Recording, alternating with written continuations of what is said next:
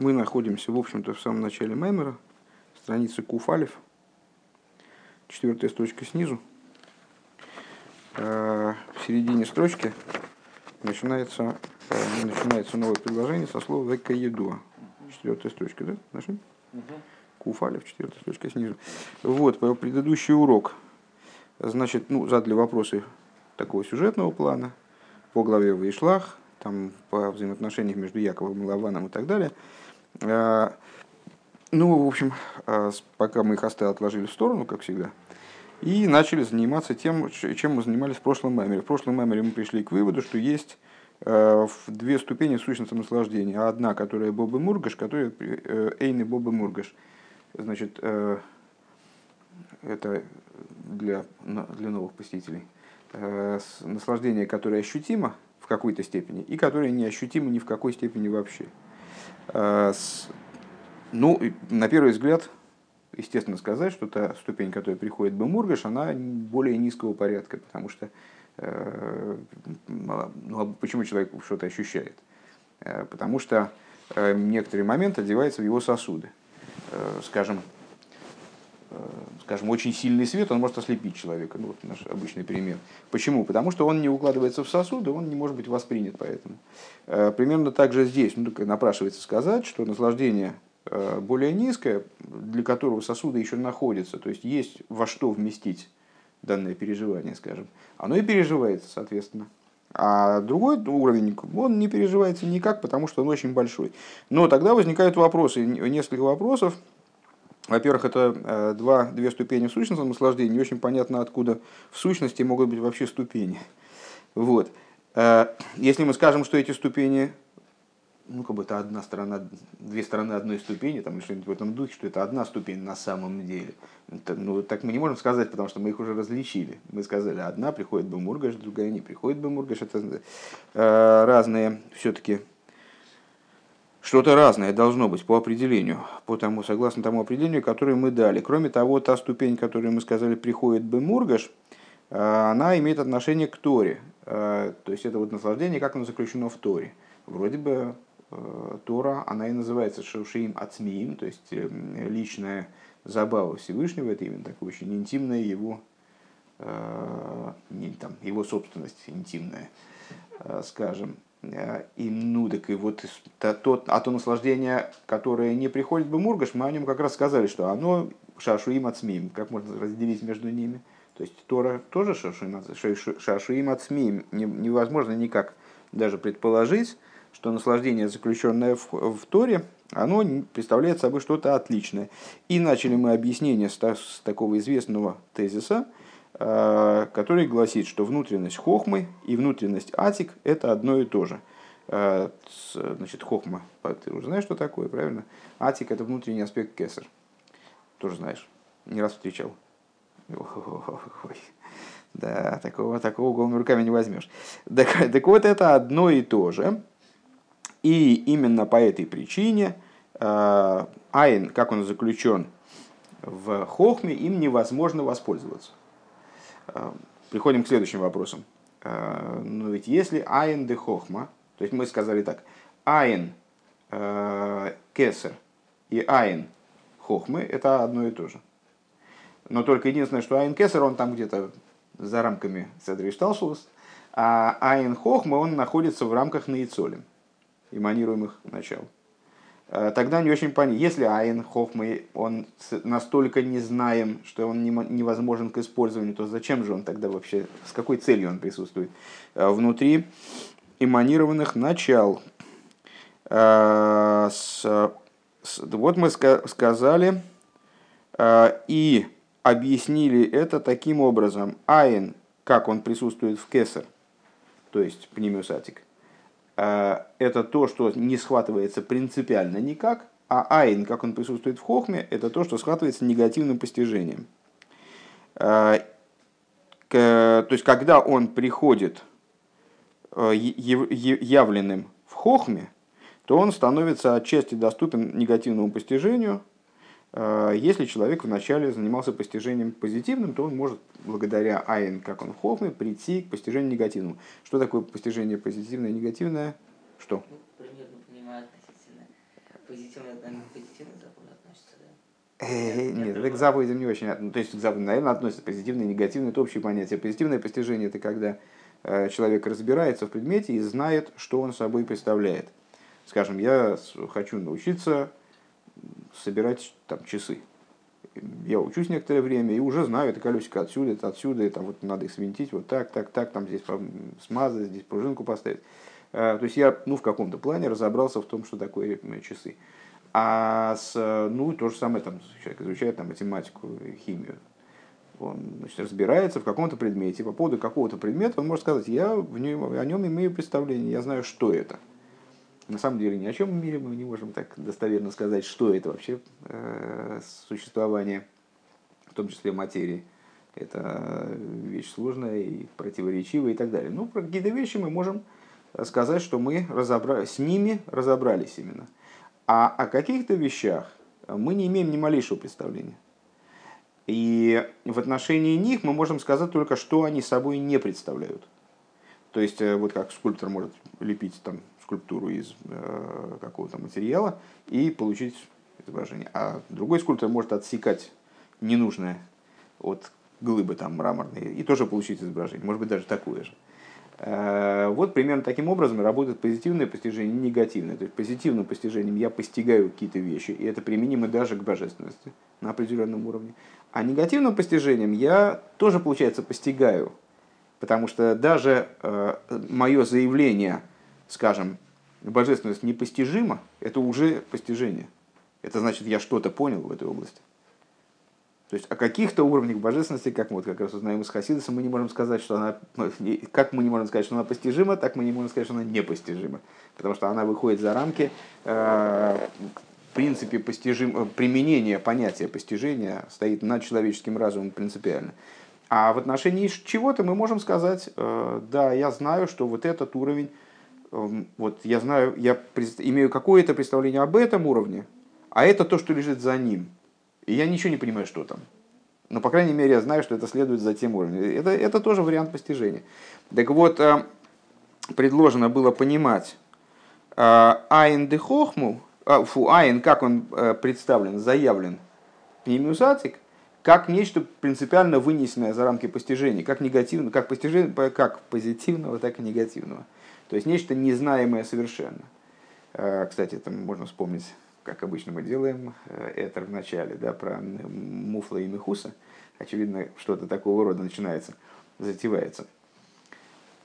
А Эйн, как он воплотился, как он вот явлен в Пнимиус де Хохма, это Эйн в той форме, в которой допустимо к нему применить к нему негативное постижение, если человек вначале долго мучился и разбирался позитивно, то есть он что-то все-таки там что-то сумел постичь позитивно и по этой лесенке добраться до того барьера, за которым начинается негативное постижение, где он вправе сказать, я не знаю, что дальше, и это будет постижение. Потому что в принципе просто если человек говорит, я ничего не знаю, знать не хочу, это не называется негативным постижением.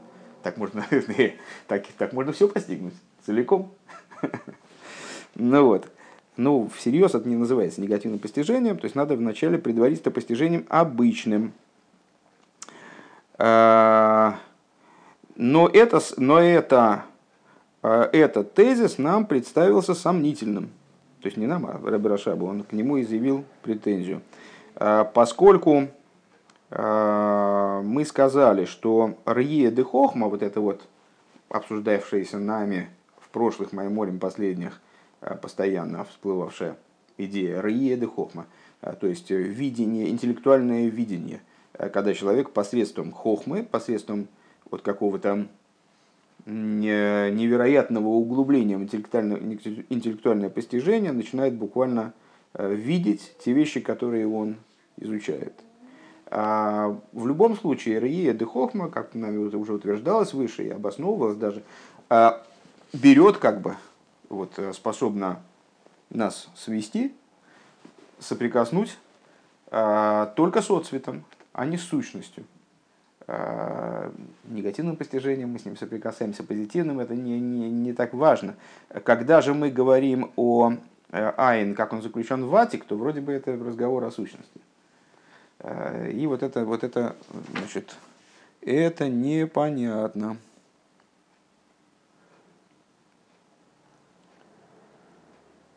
И ответом на это было, кстати говоря, то, что начался разговор именно про отрицательные заповеди. Как ты угадал. Что и Ребе Рашб перевел разговор на то, что вот надо попробовать разобраться в этом с точки зрения позиции восприятия этой сути через заповеди. Причем заповеди негативные. Ну, мы уже в прошлом уроке в конце немножечко обговаривали это дело. Там преимущество негативных заповедей над позитивными в том, что позитивные как будто бы ограничены сосудами человека. Вот человек должен что-то сделать, у него есть ограниченные возможности. А негативные ничем не ограничены, потому что от человека требуется только отойти в сторону и дать божественности, которая хочет раскрываться свыше, не давать ей, не препятствовать и приходить в мир. Но это так, за отступление, которое, наверное, будет полезным. Поехали. Векаедуа делав койдам леген. И, как известно, мудрецы высказали такой интересный тезис. Лав койдам леген. Лав – это запрет, ген – это нет, прежде чем да. Наверное, так надо было перевести, попробовать. Но по существу это означает, что негативная заповедь, она предшествует в определенном смысле позитивной заповеди. Вероятнее всего, это выражается в строчке из Дивен «Сурмиро ва Сетеев». «Отвернись ото зла и делай добро». Во множестве мест объясняется, что эта последовательность, вначале отойти ото зла, потом делать добро, она не условная. Не потому что там у короля Давида так как-то складно получилось, так он так и оставил. В обратном порядке плохо получается. То есть человеку для того, чтобы начать делать добро, ему надо вначале оторваться от зла. И иначе, в противном случае, даже его добро, оно наполнено злом. В нем есть примесь зла, которая не выдает возможности это добро этому существовать в качестве добра. Так вот, лав койдем лаген, дешойреш митца слой тасел и майла мишореш митца сасел. С точки зрения внутренней, это означает, что корень негативных заповедей выше, чем позитивных. То есть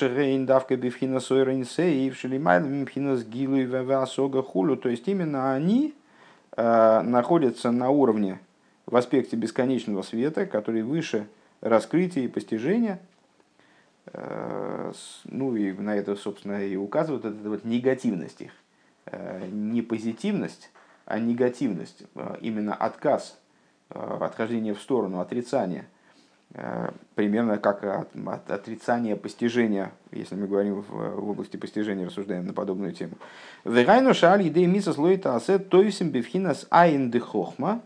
И вот что это означает?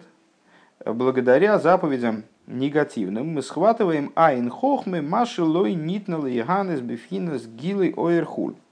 Схватываем то, чем невозможно насладиться, скажем.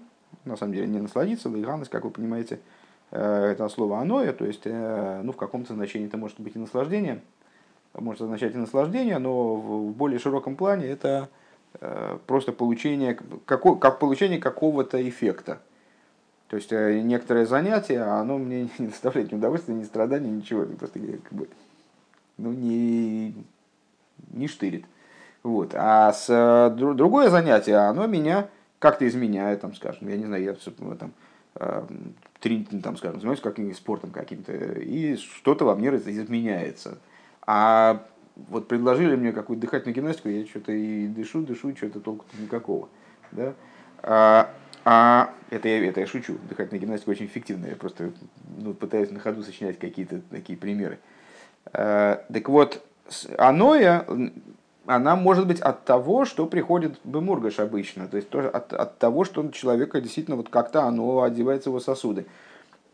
Негативными заповедями мы соприкасаемся с теми вещами, которые с точки зрения позитивной, от которых невозможно получить выхода.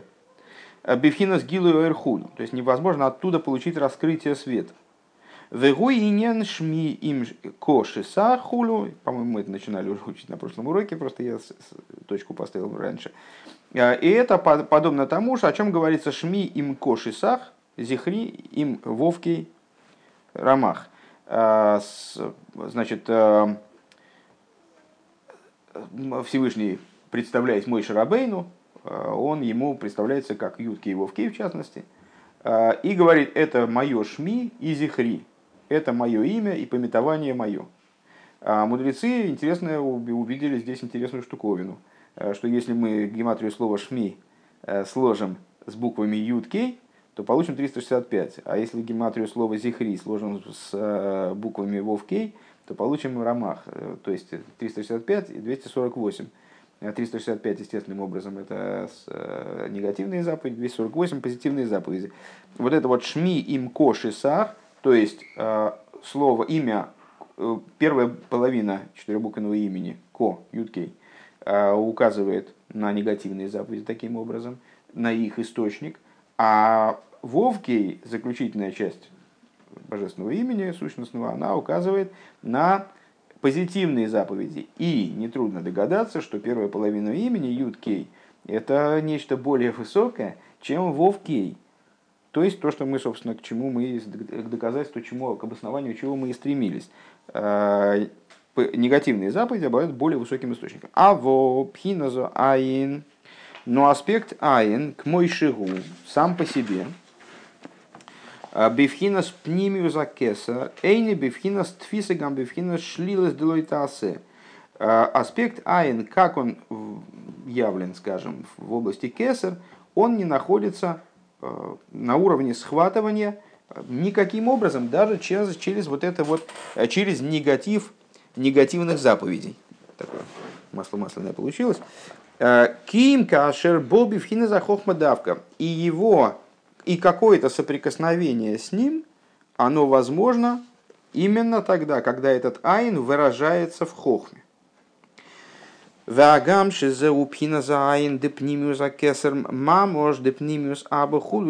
на то, что это один уровень по существу. То есть, Каббала проводит знак равенства, как мы несколько раз озвучили это на прошлом уроке, между Пнимиус Атик и Пнимиус Хохма. Каббала проводит просто знак равенства, простой знак равенства. Несмотря на это, не на то, что это одно и то же, Микол Моким, Эйни Доймик, Мойши Губи, Фхинас, Пнимиус, Акесар, Мамаш, то, как данная вещь предъявлена в Пнимиус Кесар, это совершенно не подобно тому, что, как она явлена в Пнимиус Деаба. Сразу хочется как-то такое маленькое отступление сделать. То есть это отступление я довольно регулярно делаю, что вот такие места в этих Майморе, но они такие малоподъемные немножко. То есть, что я в них понимаю, трудно сказать. Что-то такое понимаю, наверное, какой-то отцвет. Да? Понятно, что все это достаточно неглубоко, и тут другого класса нужны преподаватели. Это все равно не делает... наше изучение бессмысленным полностью, потому что не только из таких фрагментов состоит ремших Самех-Вов и все другие ремшихи. И в конечном итоге мы это учим не для того, чтобы стать великими каббалистами. Лезут всякие, естественно, примеры в голову. Вот, скажем, какой пример можно привести? Может быть, неправильные примеры. Сейчас мы дальше разберемся, посмотрим. Просто мне кажется, сейчас это может немножко подсобить в понимании. Значит, что нам было заявлено? Что Пнимиус Атик, он же Пнимиус Аба. Тут есть простой знак равенства. Но Пнимиус Атик, но этот Айн, и то, и другое Айн. Вот этот сущностный Айн. Идем мы, естественно, к разговору о сущностном наслаждении, который берется в сущности Кесар, но он же в сущности Хохмы, а сущность Хохмы, это же Тора.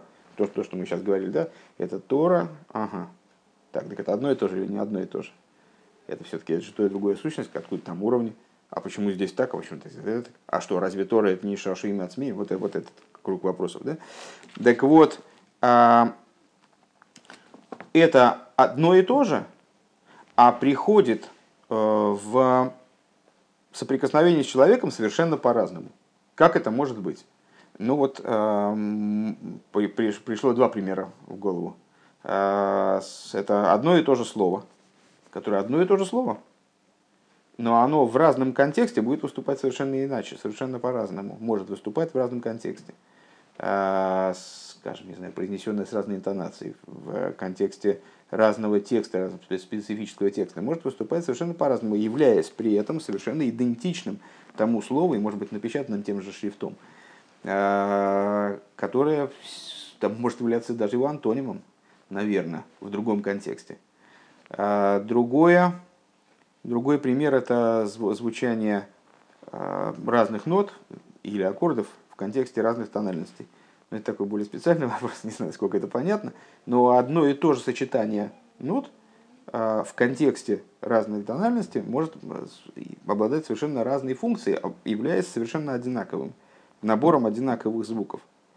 Так вот, если я правильно понимаю, Ребе хочет прояснить нам, что Эйн, как он приходит как будто бы в контексте Кесер, он абсолютно дисфункционален.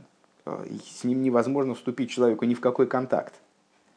А этот же Эйн, который каким-то невероятным образом, и с очевидностью, дальше разговор пойдет о том, как же это происходит технически, если это вообще можно одолеть как-то и осмыслить. А тот же самый Эйн, как он спустился в область Хохмы и предстал в контексте Хохмы, там уже человек может как-то с ним взаимодействовать. Пускай не позитивно, пускай негативно, пускай через негативное постижение, пускай через такое молчание, отстранение и непонимание, скажем. Но может как-то взаимодействовать. А Эйн в контексте Кесар никак не может взаимодействовать. Окей. Далее. Микол Моким Эйни Дойми, третья строчка. Микол Моким Эйни Дойми к Мойши Губи вхина с Пнимию за Кесар Мамошли к Мойши Боби вхина за Хохму. И с другой стороны, нет неподобной ситуации, как она во внутренности Кесар, и как она во внутренности, как Эйн во внутренности Кесар, и как Эйн во внутренности Хохмы.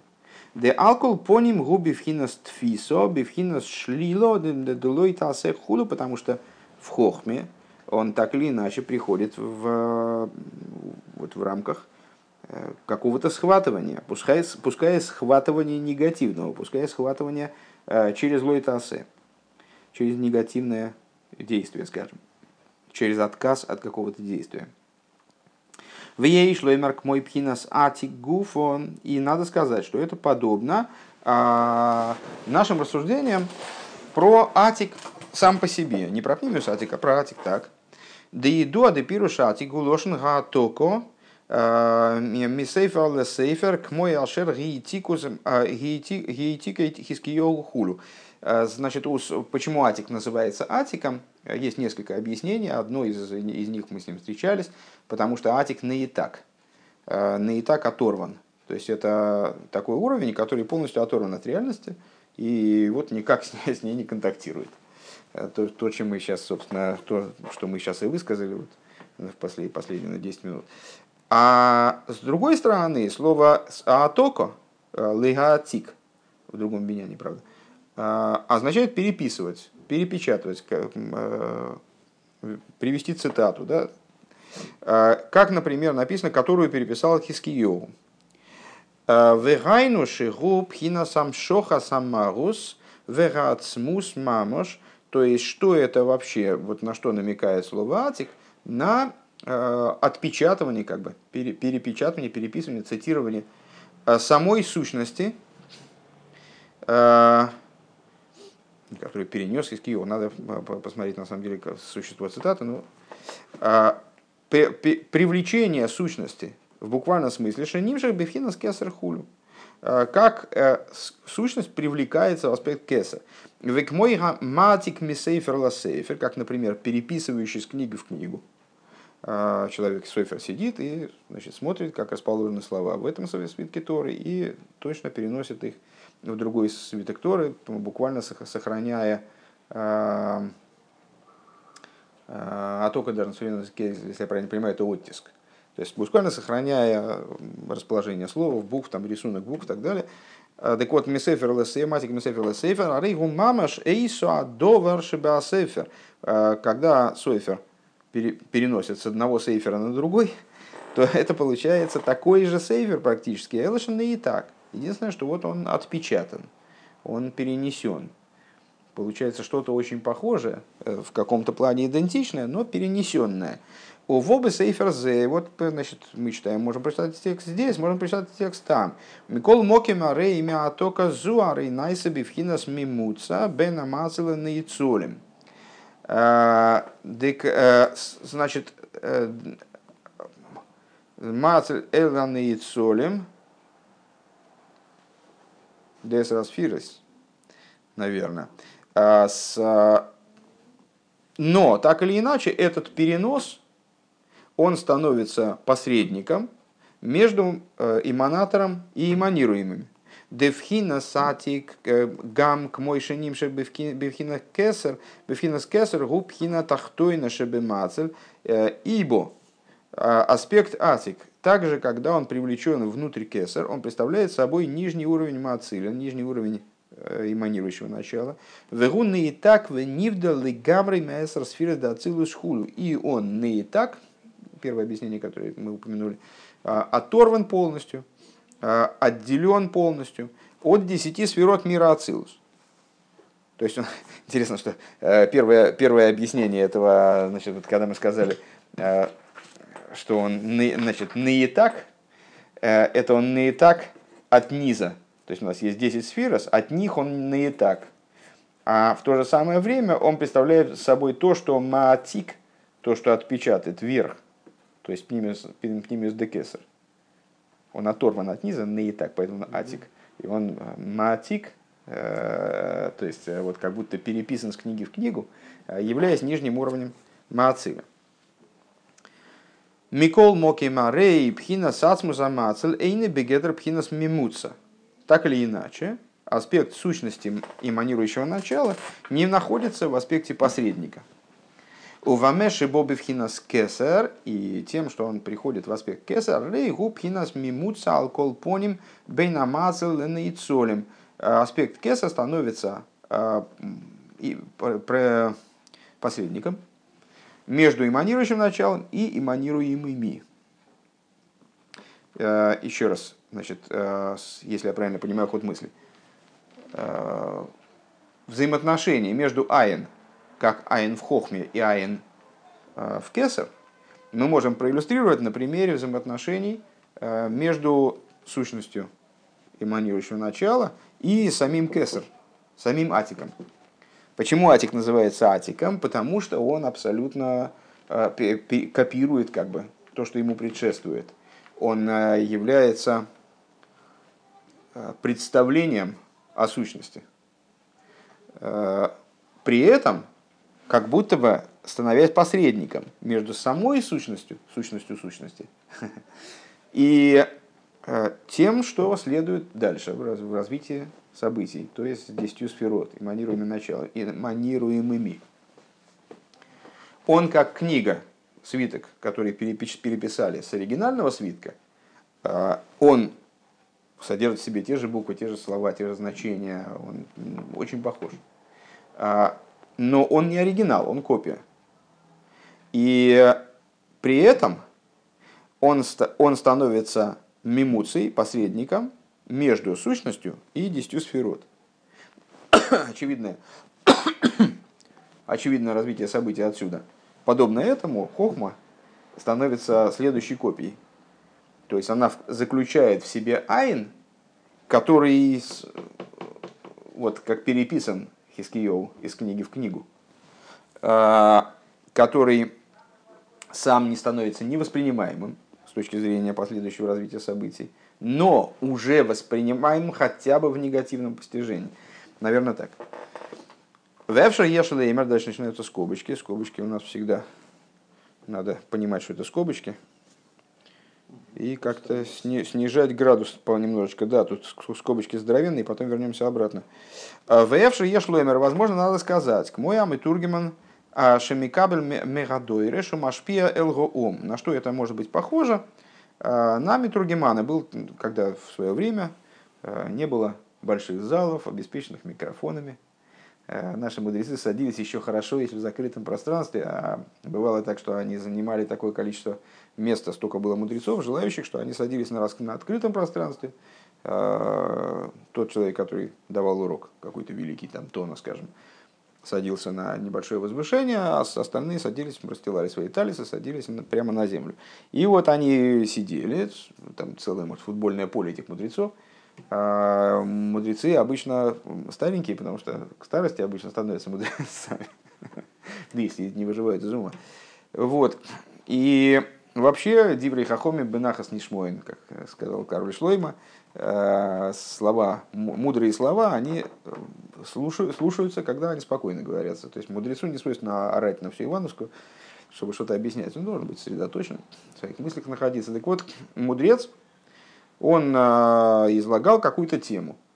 А метургеман, то есть на современном языке переводчик, но в том значении не переводчик, а истолкователь, как бы.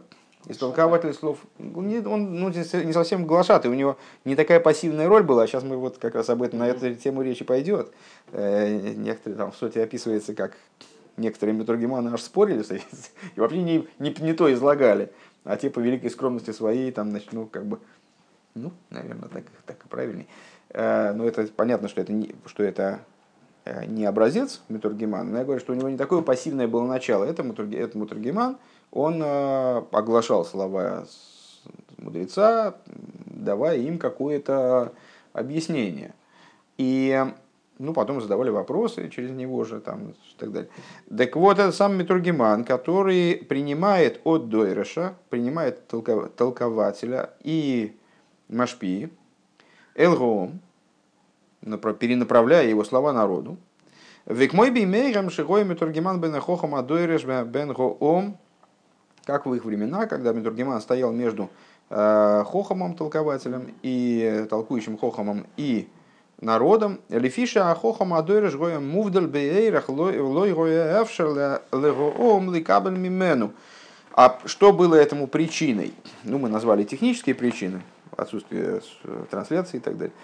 А и духовная причина существовала, потому что совершенно не факт, что народ, он способен понять кого угодно. Вот этот вот хохам, он мог бы находиться на таком уровне, вознесен над народом, что народ не мог его понять, скажем. Ким алиды мимутся только через посредников. Виня на аимцо и казе и дуаш зе уэф ашер амимутся айну метургеман микабла ашпоя миадереш к мойши гиве слой бо ашпол и фейрах кейлов вехушов. И вот такого рода метургеман, в чем его, собственно, задача?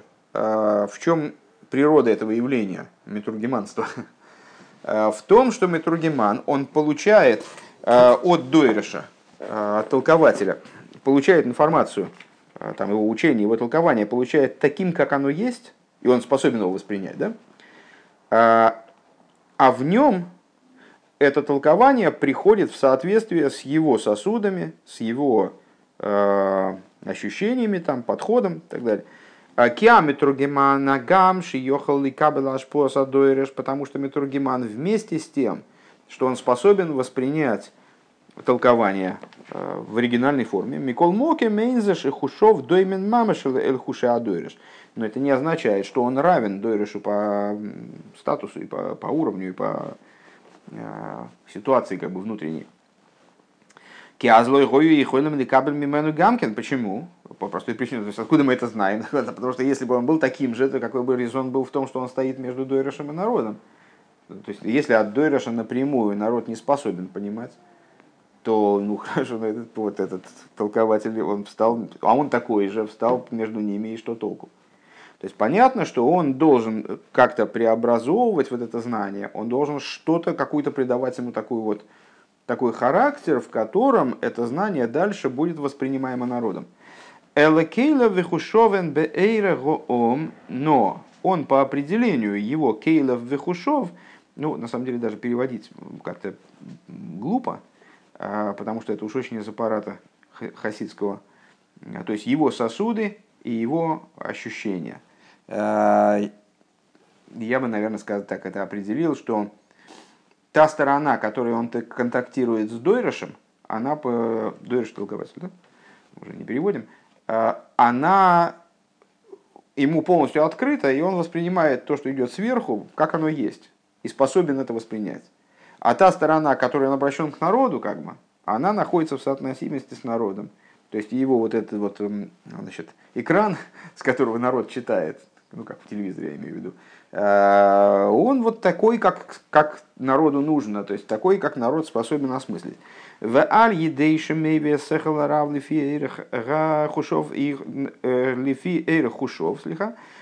И за счет того, что он приводит разум Рава в ситуацию своих хушей, в ситуацию вот своего экрана, да, имеется в виду дающего, передающего экрана. Ехойлем уомли кабель за шпоахулю, по этой причине народ он способен вот что-то воспринять. А реймаши уомми каблем зеу ашпоак мойшиги алпи хуши метургеман вецем ашпо зарав нейлом мехем лигамри. И что получается? Значит, ну, с одной стороны, то, что получает народ, это не то, что Рав говорит. Хотя бы это не тот голос, предположим. Не вполне те слова. То есть народ получает то пролитие, которое Дойреш транслирует в сторону народа, получают таким, как оно оделось в Кейлем и Хушем Метургемана. И то, что Дойреш этот сказал, это от них наилам лигамрей, это совершенно от них скрыто. Шенишер бегелем мегем гамма харкахулю, и дальше от них это тоже остается скрытым. То есть они, ну, в принципе, они могут развиваться там дальше и пытаться достичь там уровня еще более высокого. И там, теоретически, как мы говорили, скажем, в Майморе в завершении Этер, по-моему, эта тема транслировалась, ну, достижение учеником уровня учителя, ну, принципиально такая задача решается. Решаема, если речь идет о все-таки о соотносимых существах. Вот. Омном гаме салами тургиман гам лияхашами везенин лифера хушов.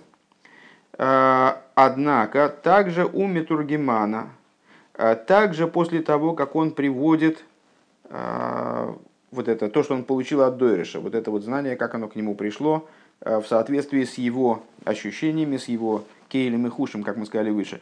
Микол моки мецем ашпо сарав. Оно в нем находится образом отделенности уровня, отделенности соотносимости. То есть вот эта монетка, как она в него упала, а с одной стороны эта монетка, он ее принял так, как она у Рава. С другой стороны, она в него упала, и она уже находится в нем в некоторой отстраненности. Она в нем, как вот эта вот переписанная книга. Переписанный свиток. Там оригинал, а здесь, ну, по существу то же самое. Но это уже отвалилось от Рава, как бы, и упало в Метургемана. Вроде так. Кимаши гейве заинен лифейра хушов. Эйн зашецем ашпо зарав миштаны цлой уволы фейра хушов. То, что в нем произошло преобразование вот этого, то есть в нем, внутри этого человека, Метургемана, преобразовалось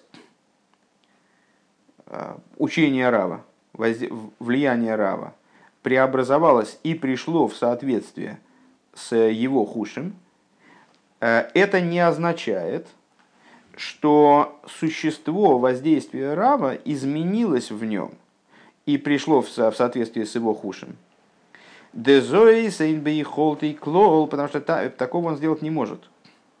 Демияхар шеэйн хушов миздамин мамашлы хуши арав, потому что поскольку его хушим они совершенно не подобны хушам Рава, весехал арав нивдаль бейра хулу, и разум Рава он от него тоже отделен. Ха-ха. Ты понял, да, уже? Скобочку, которую мы увидели, она промежуточная.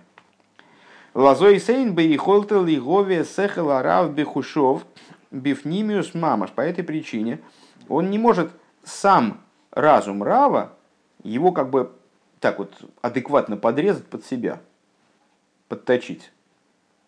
Он в него свалился как бы, но в нем он тоже, это не уже как он оделся его хушем. Это не то, что сехал Рава он обточил и адекватно одел в свои там в новые одеяния. Хушев Пнимиус мамаш. Шеиштане ваигио лифи хушов хулю. Так, эта промежуточная скобка закончилась. Вэйн зе к мой роом, амикаблем метургеман. С другой стороны, что это? Ну, это и не то, что народ понимает уже вот с конечной стороны, с конца этого вот процесса взаимодействия. Дегуф ашпос амитургеман болифере хакелем вахушим шелагем лифише генбере зелазе хулу, потому что там уже совершенно другой разговор начинается. Мы сказали с вами, что метургеман по определению соотносим с аудиторией, куда он вот транслирует учение Рава.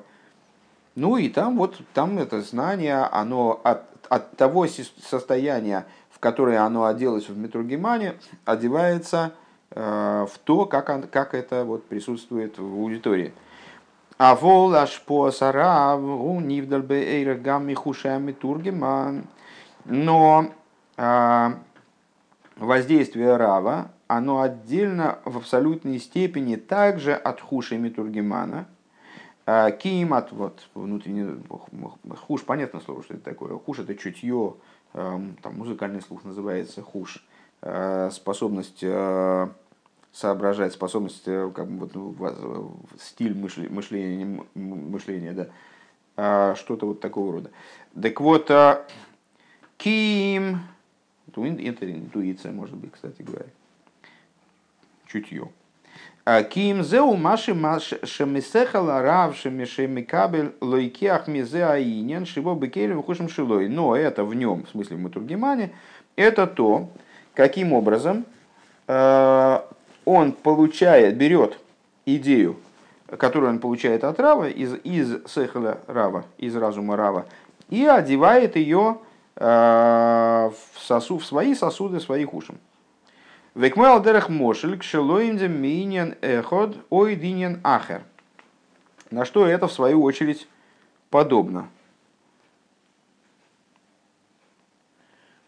Вот кто найдет заключительную скобку, тот будет молодец. Вот на второй странице 3, 6, 7, 6. Слушай, кто еще это самое, еще полстраницы и золотой ключик наш. Ну, в общем, понятно, что мы на этом остановимся. Если успеем. Ой, Диньян. Да, на что это похоже? Это первая часть рассуждений, насколько я понял, первая часть рассуждений в скобках закончилась. То есть, давайте попробуем описать это на примере с метургеманом. Метургеман по определению отличен от Рава, потому что иначе не было бы смысла ему стоять между Равом и народом, Дойрешем и народом. С другой стороны, он все-таки принимает непосредственно от Рава Сехал, который народ в принципе не может понять. Потом одевает его в свои келим и хушим. Получается, что Сехал Рава, он в нем тоже не находится, как в Раве. Он его принимает таким, как он есть, и потом он как-то его так вот что-то переворачивает в нем. И дальше за его дающей стороной этот Сехал взаимодействует с там, аудиторией и как-то становится для нее понятен. Так, теперь начинается другое отступление. Так, и здесь я одну секундочку еще потерял.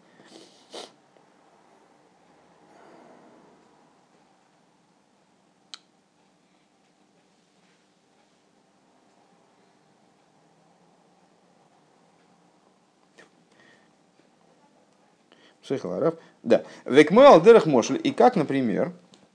Как, например, учат из одной вещи другую. Когда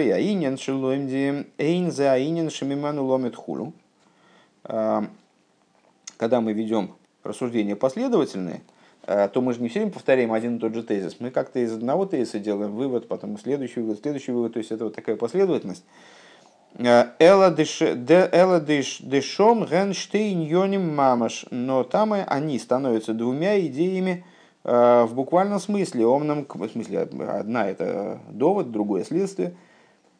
Омнам кмойхан ювен беамитургеман шаинин шемейвели фейр хушову рак машел и кех мисехаларав. С другой стороны, этот самый метургеман, ну вот мы выше сказали, что метургеман, который начинает от себя градить, это не образец метургемана, это просто прецеденты бывали. Так Метургеман, все, что он получает, все, что он передает народу, все, что в нем там происходит, это все получено из разума Рава. А волейн за ацмиус сехал рав клоун. Но это не сущностность разума Рава совсем. Де ацмиус сехал рав оймет от слой бифхина за флоя в Авдоло. Потому что сущностность разума Рава, она в нем находится, в Метургемане, так мне кажется, в образом Афлоя и Авдола, то есть отстраненности, отмежованности. Но он из этого берет какую-то идею, и вот дальше она транслируется в той форме, в которой она оделась в его Кейлем и Хушем. Микол Моким Арейдавка Алидейша Микабель Ашпомиара Варейгу Машпиелом. С другой стороны, мы же не можем сказать, что это не имеет отношения к тому, что Рав ему говорит. То есть, если бы Рав ему ничего не говорил, так он бы ничего не передавал. То все, что он говорит, это все берет свой, имеет свой источник в Раве. То есть, получается, что здесь такие такая вилка. И с одной стороны, все, чем обладает Метургеман, все как-то одето в его хушим, которые соотносимы, соразмеримы с народом. С другой стороны, все, что он получает именно от Рава. «Вэгайнуши эйси, дэ эйси и ньен шемейве лифейры хушов». То есть, что ту же самую идею, которую он приводит, явленную в его хушим, соотнесенную с его хушим, приведенную в соотношение, даже, скажем так, это так и дословно и будет практически, приведенную в соотношение, в соотносимость с его хушем, «Эйн за сехала Метургемана цмой» — это все-таки не разум самого Метургемана. «Деми ацмой лойгою маскель сехал зе», потому что именно по причине, собственно, как он заинтересован в участии в этом уроке, скажем, потому что учитель и ему говорит вещи, которые он сам бы не изобрел. Он сам бы их не раскрыл. Вот он получает новое для себя важное, существенное знание, которое ему нужно тоже. Ким давка алидейшими кабл сехл арав. То есть он, все, что он здесь вот такого нового говорит, это все отрава. Он отрава получает все. Элошейнзе сехл арав отсмой ким лифи ойфенецем асихли шекибель миарав. Единственное, что это не сам разум Рава, а типа лифи ойфен эцем асихли, типа сущности разума, который он получает от Рава. Шениргешецлое эцем асихли шеля Рав, то есть им ощущается сущность. Я думаю, что очень важно здесь слово ощущается, потому что оно нас подводит к вот этой ощутимости Айна, как он в Хохме, оно же сущностное наслаждение, что это у него, им ощущается сущность разума Рава, умивими заинен сихлик мой хушов, и он по своим ощущениям вот эту разумную вещь доводит анши бобы гилуй, элами каблем, покуда она не дает до раскрытия принимающим. И в этом, собственно, и заключается идея его посредничества. То есть, что значит, что он посредник? И вот отсюда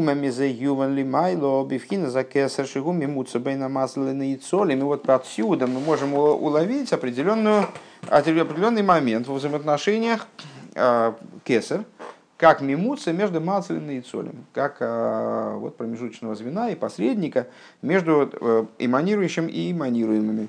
Веколу мипхинас атик ве арих, вот аспект кесер, составлен из атик и арих, то есть внутренних аспектов и внешних. Депхинас атик гушены и так вы не вдали гамрей, что вот этот вот самый аспект атик, он совершенно оторван, совершенно отделен от эманируемых. Ракши мимену немцоем пхиназаэйра из де арих. Из него происходит только аспект цветов ариханпин, то есть внешности кесар. Шеэнза пхиназаэйра из де атик мамаш, который не представляет собой цвета атик мамаш. В нашем примере что у нас получается? У нас есть сущность Маациля, сущность иманатора, это Дойреш. У нас есть Метургеман, он у нас Кесер здесь, в этом примере. В нем есть вот этот самый Атик, то есть то, как в него упала мысль Рава. Она вот не становится тем, что он передает дальше. У Мифхинас ойрес де арих нимшахарны и цолим худу. Вот из аспекта светов Ариханпин, то есть, или можно по-другому проговорить, что у нас сущность Маацили это... Я не думаю, что есть резон здесь усложнять. Ну, можно так сказать, что сущность Маациля – это Дойреш, Атик – это то, как разум Маациля упал в Метургемана, а Арих – это то, кем является Метургеман, как Метургеман предъявлен народу. И вот Сехал, когда он упал туда, в разум Метургемана от Дойреша, он уже не Дойреш. С другой стороны, в Метургеман он тоже не один такой самостоятельное начало там внутри. Просто он таки может быть воспринят Метургеманом. И то, что одевается, то есть то, что порождает в нем, что-то в этом разуме порождает света в Арихе, то есть в Метургемане, как он предъявлен народу. И вот от этих светов Ариха уже там могут питаться, там, скажем, как что-то получать дальше эманируемые. Имкейн, маши мейр бенейцолим, ген пхина заирес де арих леват. Получается, что в среде нейцолим светят именно света арих. А вол ацмус пхинас атик, не так мейгем лигамри, но сущность аспекта атик от них совершенно не так оторвана. Легамри. Вегамби пхинас бекесер гуфо пхинас ацмус атик губи пхинас заатока ве авдола. И также в самом кесер, то есть в Метургемане, атик, он тоже находится в аспекте авдолы. То есть он тоже не является началом такой органично развивающейся последовательности. А он тоже там, вот как разум Дойреша в Метургемане, он как упавший туда жетон, на основе которого что-то происходит, но он не переваривается, не съедается Метургеманом. Киим шемизеним цоим эрес де арих. Единственное, что там происходит, что из него происходят света арих, шигу, кмой, ойр, эхо, ахер, хулу, которые света ариха, которые как другой свет.